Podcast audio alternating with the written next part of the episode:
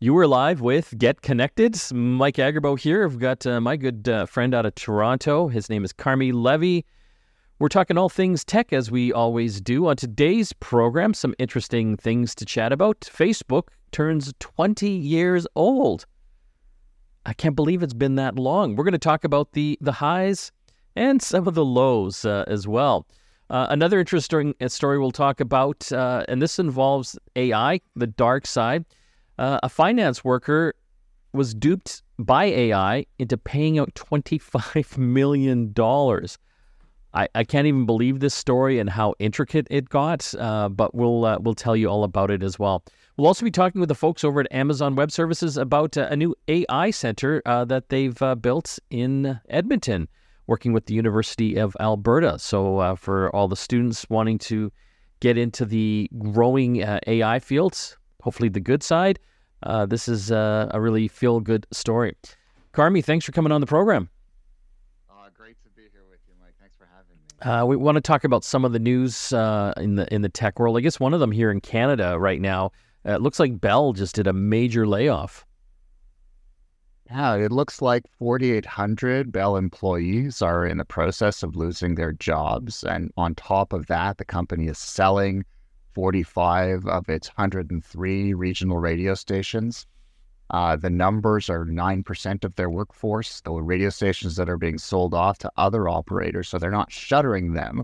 Uh, they are in BC, Ontario, Quebec, Atlantic Canada.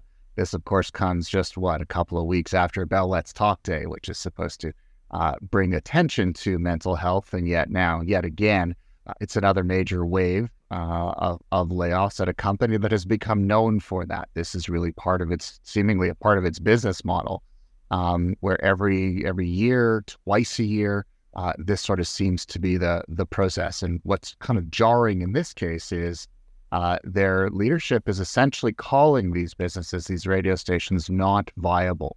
Uh, they're saying that it's it's going in the wrong direction. They'll continue to operate radio stations that they do deem viable, but the ones that aren't are getting uh, are getting spun off. And so, really, just a continuation of a story that has been uh, you know sort of ongoing for years. Disclosure: I am a former Bell Media employee. Uh, before deciding to leave a number of years ago, but I was present through a number of these waves of layoffs where you knew that HR had come to the building today uh, and you kind of dreaded having your name called if, if you were going to be called into uh, a boardroom for that uh, last and rather terrible meeting. So uh, I certainly feel for my colleagues, uh, some of whom I've worked with, uh, including recently. and and it is yet another unfortunate chapter in Canadian media history, and certainly not one that anybody would want to write. It's interesting uh, with the radio stations; they are a major player in that space, and, and getting rid of how many? Forty-eight. I have 45, 45. 103. So almost half of their their entire holdings. And the vast majority of them are their AM uh, talk talker stations, so talk radio, uh, but also other formats as well. And basically, they they seem to be in smaller markets. Uh, so if you're in Toronto or Montreal, then you're fine. If you're in uh, Kelowna or St. Catharines, no, you're not. And so uh, they're obviously making some some decisions about what businesses they want to be in. Um, but you know, yet again, if you are on the receiving end of this, this is uh, you know yet another milestone that uh, no one ever hoped would come. Well, radio's had a really good run, uh, you know, especially when you look at other uh, media formats, uh, you know, the TV uh, world. Um, but radio seems to have continued to to plug along. but it, it seems it's it's really getting a, a lot more competition now, especially as cars get more connected um, I think that's where a lot of people were still listening, or and are still listening to uh, to radio, including uh, you know CKNW out of Vancouver, which I, am on, and uh, but there is a lot of competition from podcasts and all these other streaming stations that can be connected right into uh, connected cars or through you know your smartphone devices. I think it's fair to say that you know if you were operating a radio station and you thought that uh, most of your audience would continue to consume it via traditional broadcast channels. So the radio in your car, a radio that you carry with you, the radio that you have in your house, uh, then you clearly uh, have been left behind and will continue to be left behind. No one listens to radio that way anymore. And in fact, I went through my house this morning looking for an actual radio and I could not find one. I realized that I've been listening to radio on smart speakers exclusively for the better part of the last couple of years. And I know that I'm not alone. I go into my car in order to find the radio. I have to dig six layers deep in the menu. I've never used it, and I've had the car for five years.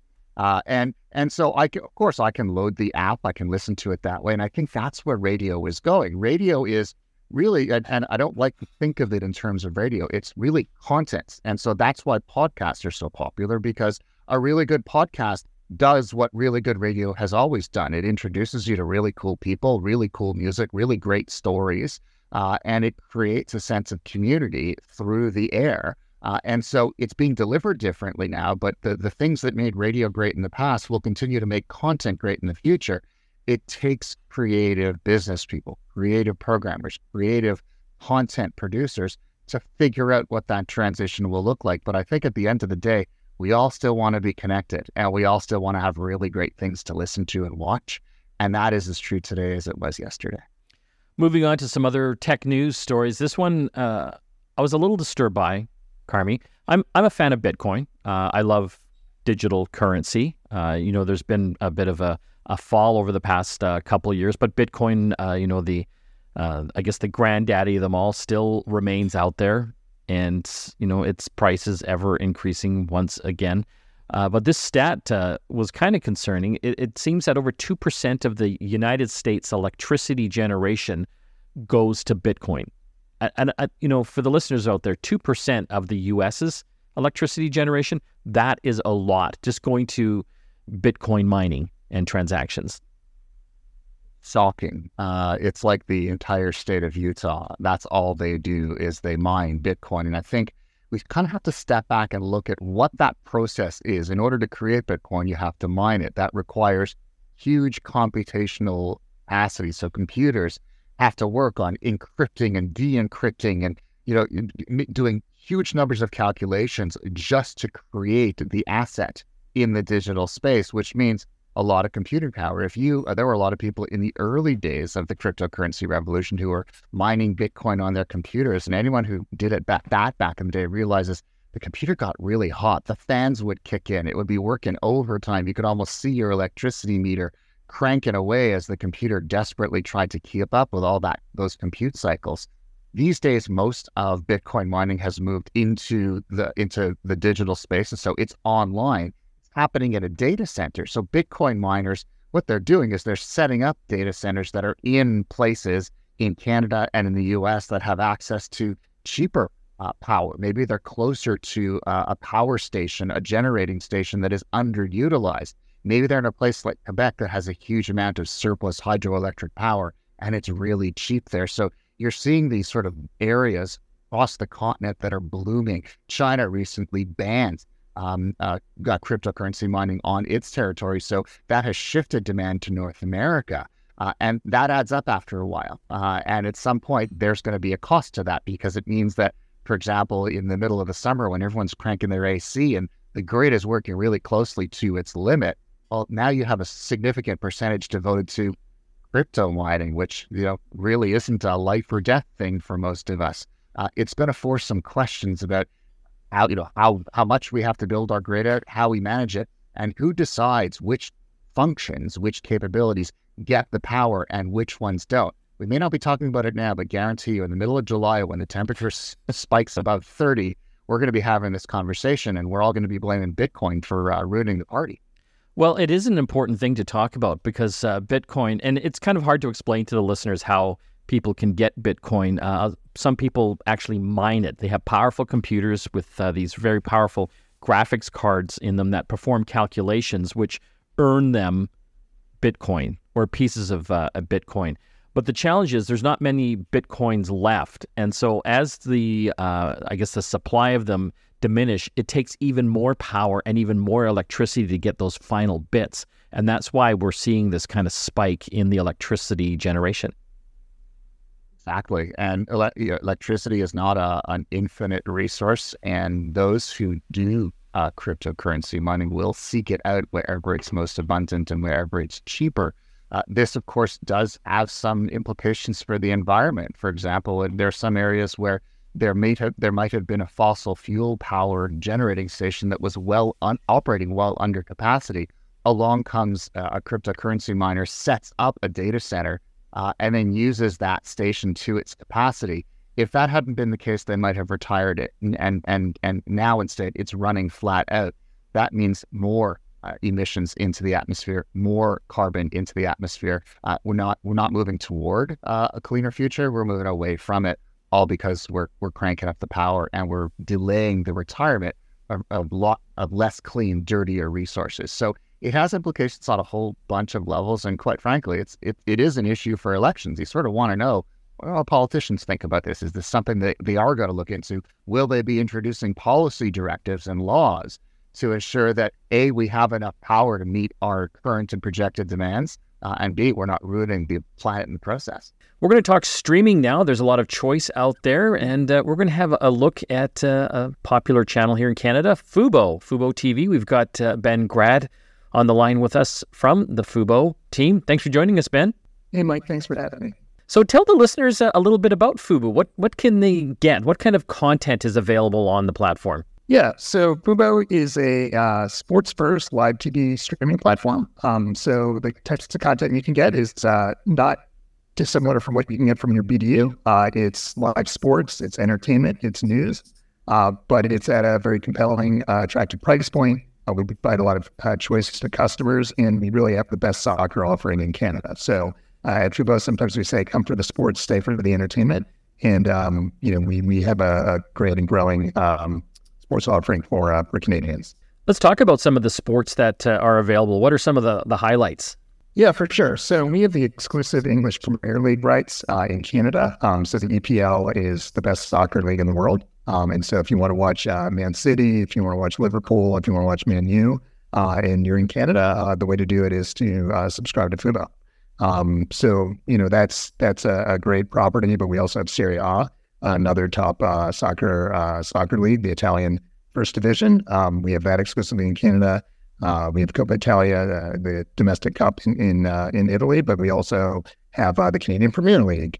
You know, we have uh, men's and women's international matches from uh, from the Canadian national team and, and CONCACAF. So we we really the home of soccer in Canada. but beyond soccer, we've been growing our sports offering. Um, so we actually recently launched a, a, package with the Buffalo Sabres that we have in Southern Ontario. Um, we recently launched NBA TV Canada, um, and uh, we have MLB Network as well. So um, sports is really the key for us, uh, but we also have uh, 80 uh, other live linear channels um, across sports news and entertainment. So if you're a sports nut, that's the place to go. Fubo, essentially. Yeah, a- absolutely, absolutely. Um, you know, we make it easy for users. Um, the type of interface that they have uh, on Fubo is, you know, is sort of a very digital, you know, connected TV native interface that would be very intuitive to someone who watches a lot of you know, Netflix or, uh, you know, Amazon Prime Video.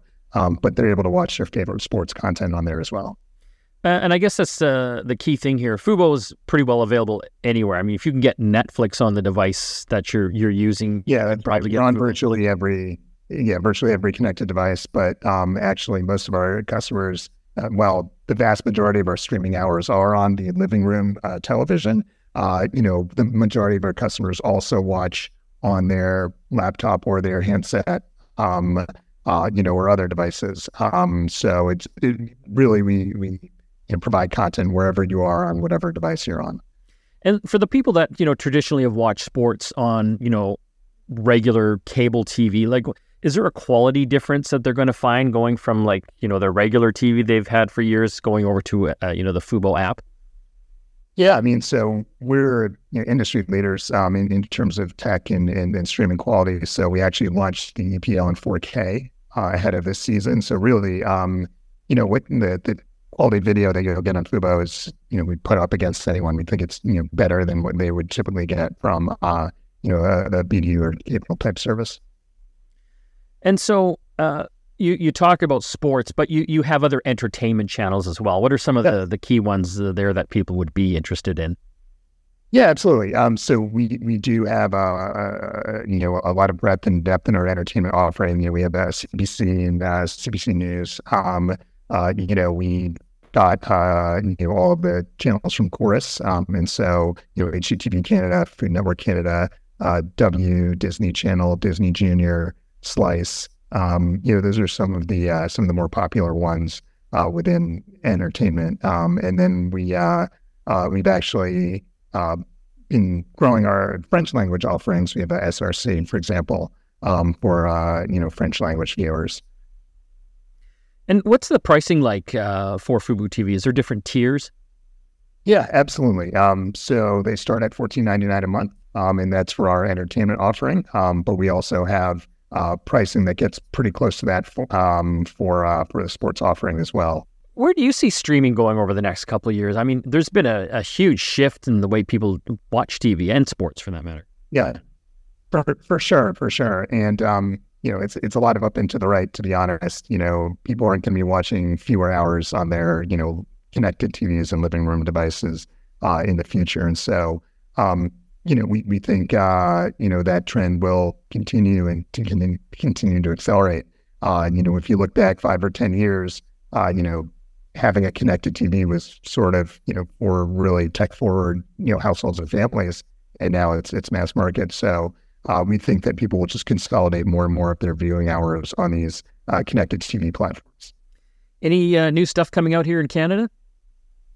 Yeah, so um, so I mentioned NBA TV. That's a recent launch of ours. We launched that um, uh, in December. Um, we I mentioned the Sabres earlier. We launched that in, in November in Southern Ontario. Uh, we launched uh, Super Channel in November as well. Um, so we have uh, ad free premium entertainment um, from from them, and I'm um, really happy with how that's uh, that's going.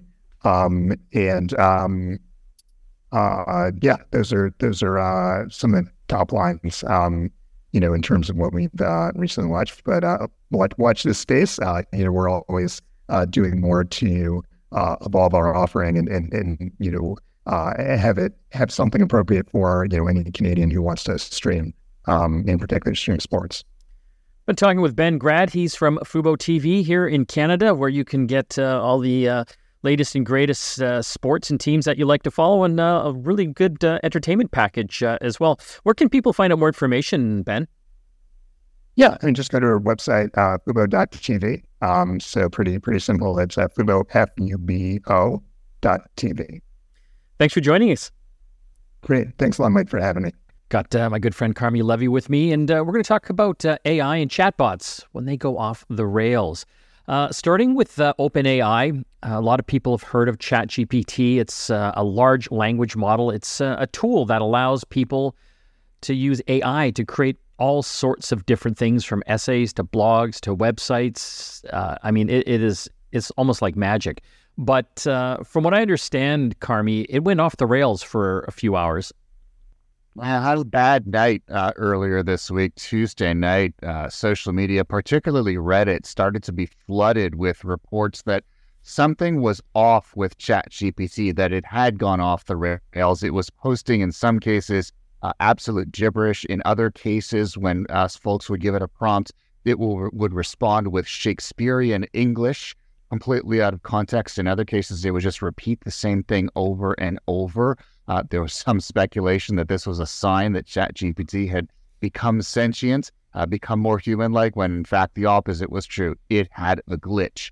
OpenAI said they were aware of it, said they were trying to address it. By uh, the next morning, things seem to have gone back to normal. But, you know, this doesn't surprise us. I'm actually the only reason that I'm surprised is that it took so long for an event like this to happen. We know that AI powered chatbots have a hallucination problem. We know that sometimes they can go rogue. We know that uh, they can outright lie, actually give you the wrong response, and that the longer that you speak with them, the longer your your individual session goes on with a chatbot, the more likely it is that it will say something that is completely unhinged. So we knew that it happened on an individual basis. We hadn't seen it at scale like this, but this is just a factor of the way the technology is designed. It's designed to suck up huge amounts of data uh, it's kind of a black box in there. Not even OpenAI knows exactly how it works inside. And we do know that it does have a tendency to do weird things after a while. And sometimes they just manifest themselves in new and crazy ways this is another one of those new and crazy ways, and I think we better be prepared for it at least for the near term. Do you think these companies like OpenAI should be really transparent when this kind of stuff happens, or like you were saying, do they not even know what's going on? Like why? Yeah, that's the yeah, that's the scary thing here. I, I've called it the transparency problem or the black box problem. The industry, I think, doesn't want to show too many of its cards. Certainly, OpenAI doesn't want to because Google is breathing down its neck, Meta is breathing down its neck, Amazon, all of these companies are developing their own AI powered uh, large language models and bots and other tools. And the last thing anyone wants to do is share so much in the public domain that they give up their competitive advantage. So here you have this sort of situation where even OpenAI admits doesn't really know what's going on inside its tools all the time um, and doesn't really have a whole lot of incentive to share more. And there's no law requiring them to. So why should they? So it is what it does. It perpetuates the problem. Um, you know, we're building a car. We don't know how the engine works. Nobody wants to share with anyone else how their engine works. So when things blow up, we don't really learn exactly why that happens. It means that we're all at greater risk if we continue driving that car. Well, talking about uh, chatbots going off the rail, this was a I I thought a kind of uh, uh, an interesting story. Uh, many companies now use chatbots uh, to have customer inter, inter uh, interactions. You know, from a service standpoint, Air Canada has one that I guess gives advice to customers on on booking travel. And this one gave the wrong advice to uh, a poor passenger who was trying to book a bereavement fare. Someone in his family had died, and you know, a lot of the airlines, like Air Canada, they provide I guess, reduced rates uh, so you can travel to funerals and things like that, which I think is a great service. Uh, but uh, in this case here, the chatbot gave this one individual wrong information, and then Air Canada wouldn't fix it. And I guess this guy took them to court. Uh, took the you know, basically what he did was he went. If you go on the website, usually on the bottom, on the right, or you know, kind of on one of the sides, there's a little box, and instead of calling someone, you just chat back and forth with them on text. And here's where I think most of us make that initial mistake. We think we're talking to a human, where increasingly we're not. We're talking to a chatbot. It's kind of like a stripped down version of ChatGPT. Uh, it seems human like. They often give them names. You're speaking to Anna, but it's not really Anna. It's a software version of Anna. And in this case, uh, you know, this individual, his grandmother had passed away, went on to the website and was chatting with this bot. Uh, and the bot said, you know, if if you want to get a refund on uh, you know, on the, the, price of this ticket, which would be very expensive because it's booked last minute, because that's what happens when someone dies. You can just submit it after the fact, and you know we'll refund the difference in in, in money. And uh, he went and he did that, shared the gift certificate, took the advice that the bot had given him, and then of course Air Canada refused it, saying that's not our rule. You didn't read the other part of the website.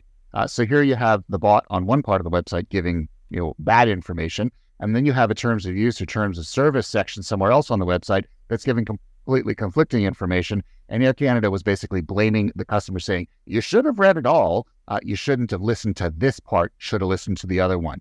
Um, they fought it uh, and, uh, and refused to pay. And in fact, only uh, agreed to pay when he complained to the Civil Resolution Tribunal, who ruled against Air Canada. So not only were they called out, they still tried to get away with it until the tribunal said, no, Air Canada, it doesn't work that way. A, you have to use better technology. B, uh, don't force it on the consumer to figure out which part of the website has correct information and which part of the website doesn't. So, you know, it's it's a case of a chatbot saying the wrong thing. Again, they lie, they go rogue, they hallucinate. This is no surprise. They often say things the longer you speak with them that they think you want to hear next. And that's exactly what happened here. So uh, Air Canada, pox on you for this. Um, but you know, the good news here is is that I think we all have an abject lesson in these tools that everyone is now using.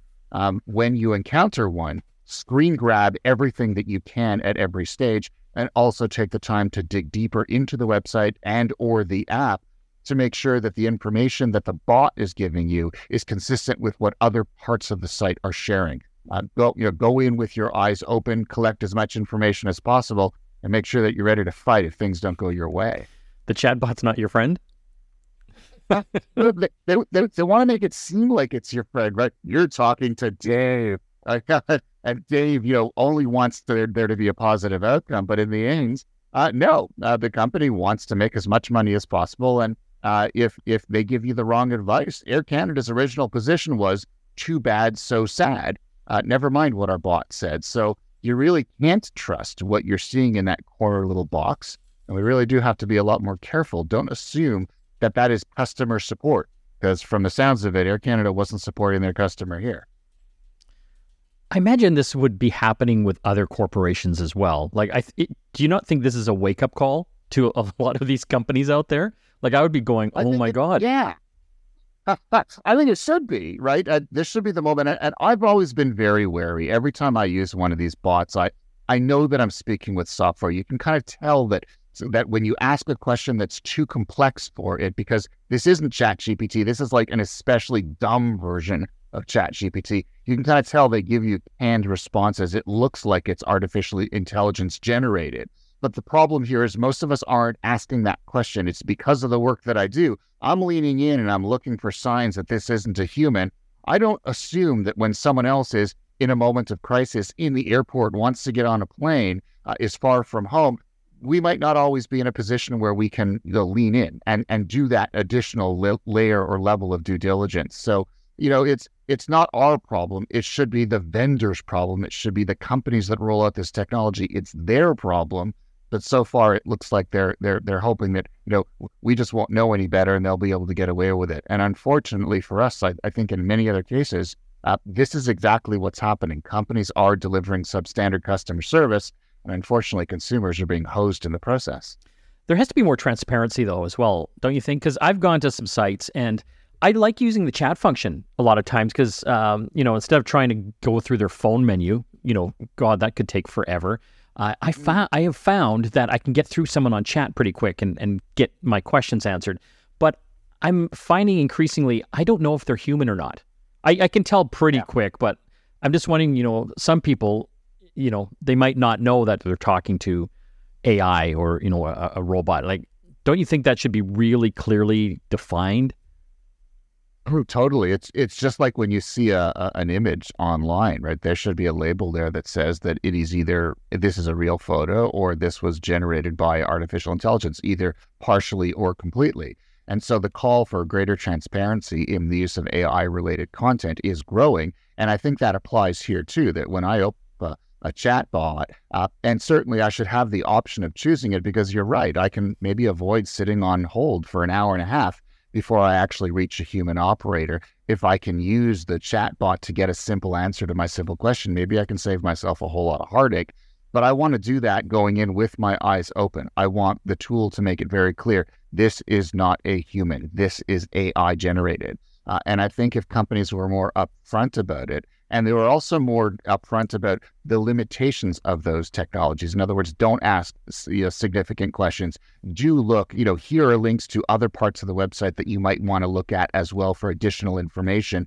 Don't always trust what you see. If they were upfront about it and honest about it, I think we would all be a little bit more accepting. But what seems to be happening is they're pretending that the technology is human.